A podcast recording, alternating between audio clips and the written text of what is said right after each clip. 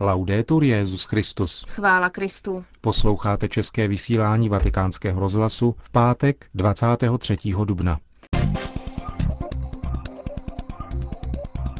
Vatikánské knižní nakladatelství vydalo knihu meditací z letošních duchovních cvičení svatého otce. Čeští a moravští biskupové zhodnotili připravovanou příručku Ministerstva školství pro sexuální výchovu na školách v České republice.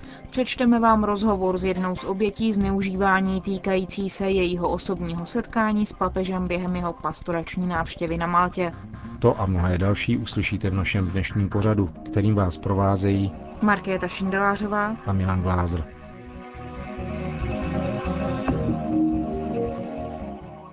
Zprávy vatikánského rozhlasu. Vatikán. Vatikánské knižní nakladatelství vydalo knihu obsahující texty meditací Salesiána Dona Enrika dal Covolo, které dával papeži a římské kurii na začátku letošní postní doby. Kniha se jmenuje Naslouchat druhému, duchovní cvičení s Benediktem XVI. Hovoří autor meditací Don Enrico dal Covolo. Název knihy vzešel ze slov samotného svatého otce Benedikta XVI. Na závěr duchovních cvičení tímto výrazem naslouchat druhému vytyčil linii všech duchovních cvičení. Proto jsme ho také vybrali jako název knihy. Knihu otevírá citace Dej mi, pane, naslouchající srdce.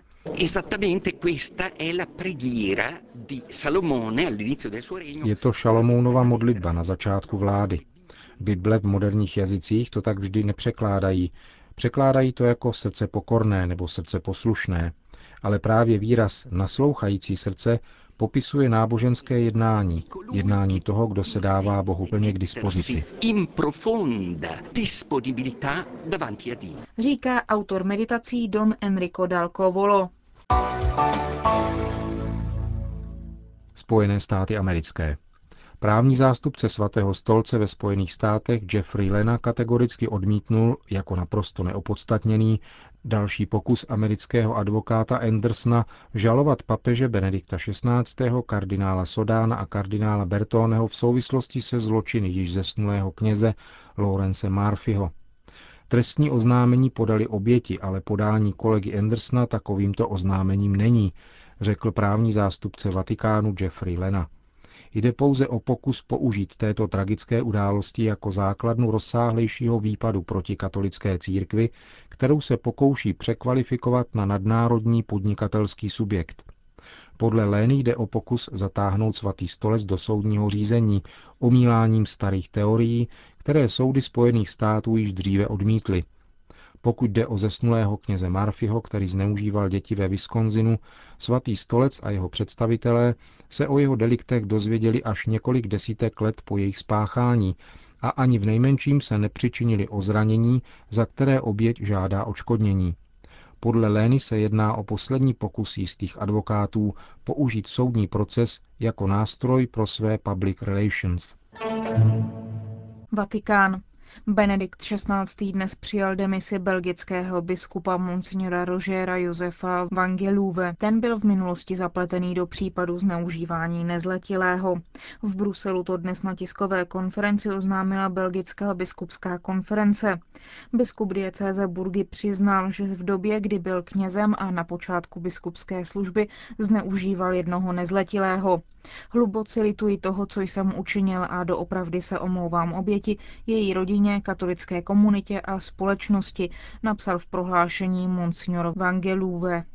Pro oběť jde o dlouhou kalvárii, která nepochybně ještě neskončila, uvedl belgický primas arcibiskup André Joseph Leonard a potvrdil, že demise monsignora Vangeluve koresponduje se snahou belgické církve o transparentnost a je nutná jakožto projev úcty k oběti, rodině a k pravdě. Tato záležitost, potvrdil arcibiskup Leonard, je přijímána celou katolickou komunitou v Belgii s velkou bolestí. Vyjádřil však naději, že nepřipraví o dobrou pověst všechny biskupy a kněze, protože naprostá většina z nich žije svůj život ve shodě se svým povoláním. Tokio. Japonská církev bojuje za jaderné odzbrojení. Na poput arcibiskupa Nagasaki Josefa Mitsuaki Takamiho a pomocného biskupa Osaky Michaela Goro Matsuri vznikla petice proti jaderným zbraním. Do dnešního dne je podepsalo na 16 tisíc lidí a bude předána japonskému premiérovi Yukiovi Hatoyamovi. Jejím cílem je, aby japonská vláda zaslala prezidentovi USA Baracku Obamovi výzvu ke sjednocenému postupu národů směrem k odzbrojení. Arcibiskup Nagasaki také při příležitosti jednání OSN o revizi dohody o nešíření jaderných zbraní, které je na programu v New Yorku 3. května, přiveze pozůstatky sochy Pany Marie po jaderném bombardování. Řím. Caritas Internationalis v těchto dnech vyhlásila kampaň, kterou chce upozornit vlády na celém světě na problematiku migrantů, kteří pracují v domácnostech jako pečovatelky, pomocníci a podobně. Ve většině případů se jedná o ženy bez právní pomoci, nedostatečně platově oceněné a tudíž odsouzené k polovičnímu otroctví.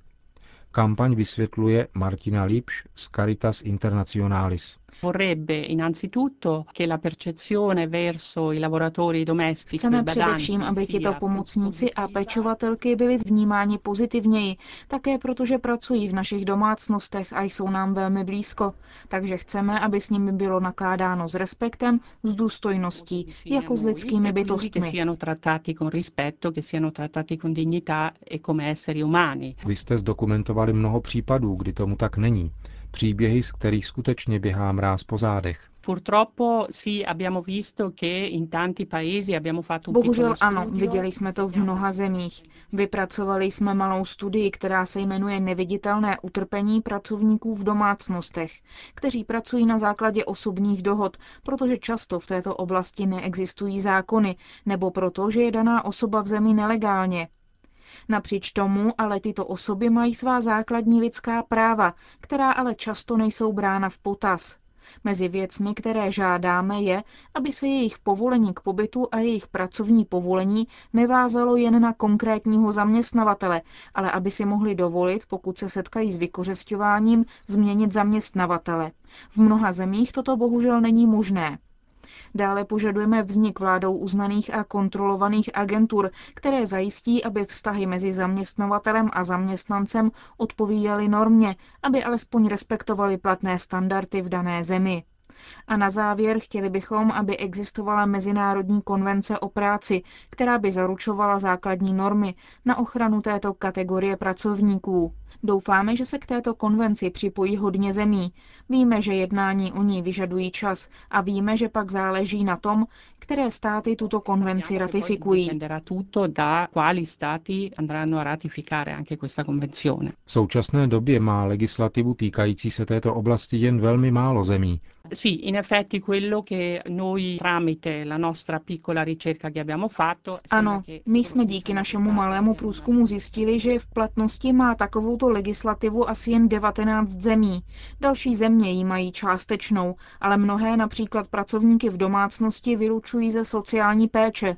To znamená, že je jim odepřeno právo na mateřskou dovolenou, na penzi, nebo jsou tato práva nižší, než je standard v jiných pracovních kategoriích. Oppure hanno dei diritti che sono sotto allo standard per altri lavoratori.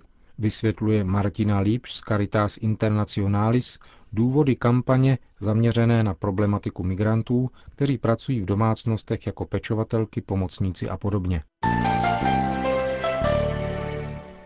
Praha. Čeští a moravští biskupové se na svém zasedání tento týden zabývali záměrem a příručkou sexuální výchovy připravovanou ministerstvem školství České republiky, nazvanou sexuální výchova, vybraná témata a vydali v této souvislosti následující prohlášení. Biskupové vnímají závažnost zmíněných materiálů, které jsou podle vyjádření autorů počátkem pro vytváření jednotné strategie rámcového vzdělávacího programu a odborné formace vyučujících. Česká biskupská konference považuje za nezbytné, aby tak závažnému kroku předcházela diskuze pedagogů s dalšími zainteresovanými skupinami, k nímž v prvé řadě patří rodiče dětí. Nic takového se dosud nestalo. Přitom platná novela tzv. školského zákona zakládá právo zákonných zástupců vyjadřovat se ke všem rozhodnutím týkajícím se podstatných záležitostí vzdělávání. S uplatněním tohoto práva doporučení nepočítá. Za nepřípustné považujeme vyznění metodické příručky, které diskriminujícím způsobem zvýhodňuje výchovu výlučně zaměřenou na individuální prospěch jednotlivce.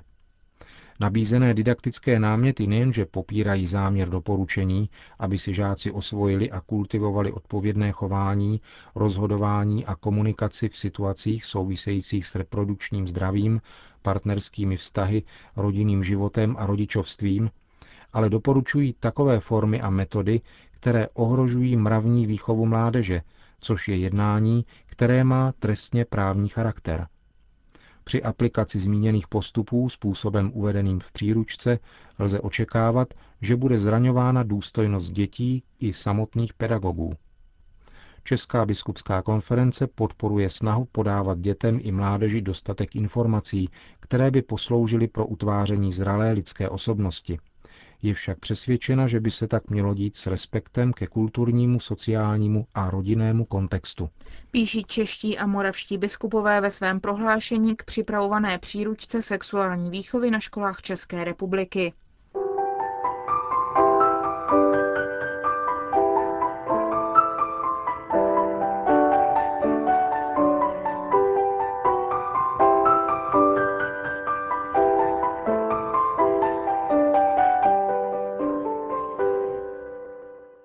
Třeba, že setkání Benedikta XVI. s osmi oběťmi sexuálního zneužívání na Maltě proběhlo bez účasti sdělovacích prostředků, většina z nich se potom více či méně svěřila novinářům se svými dojmy, někteří i před kamerami. Viditelně dojatí muži ze setkání s Kristovým náměstkem vyprávěli nesnad o svých nepříjemných vzpomínkách, ale právě o setkání, které jim pomohlo znovu nabít důvěru k církvi, Rozhovor s jedním z nich, 38-letým Josefem Magro, přinesl italský deník Il Giornale. Oběť popisuje, že ke zneužití docházelo během jejího pobytu v sirotčinci mezi lety 1988 až 1990, když jí bylo 15 let. Zneužívání se dopouštěl opakovaně tehdejší kněz Charles Pulis. Soudní proces s dotyčným trvá sedmý rok a rozsudek ještě nebyl vynesen. Italský vatikanista Andrea Tornielli, který spolu se skupinou dalších novinářů cestoval na Maltu přímo v papežském letounu, se jej bezprostředně po setkání s papežem zeptal na jeho dojmy z tohoto setkání. Ztratil jsem důvěru ke kněžím a nyní po této dojemné zkušenosti jsem znovu začal doufat.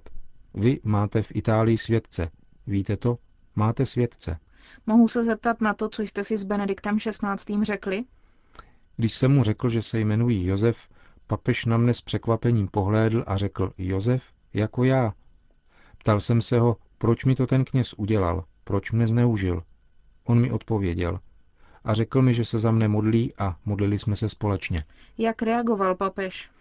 Velmi mne zasáhla skutečnost, že zakoušel velkou bolest. Bylo vidět, že trpí spolu se mnou. Nechtěl jsem mu působit bolest, nevyprávěl jsem mu, čemu jsem byl vystaven, ale on plakal spolu se mnou Třeba, že nemá žádnou vinu kvůli tomu, co se stalo mně. Očekával jste toto setkání? Nikoli. Byl to pro mne velký dárek, že jsem byl takto přijat a že mi naslouchal. Slyšel jsem papežovu promluvu na letišti v sobotu odpoledne, kde nebyla žádná zmínka o problému zneužívání.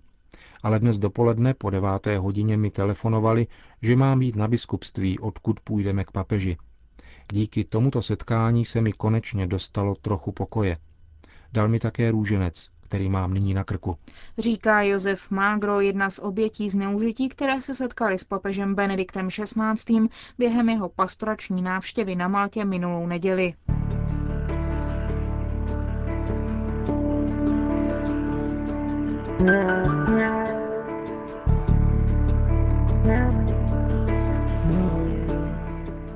Končíme české vysílání vatikánského rozhlasu. Chvála Kristu. Laudetur Jezus Christus.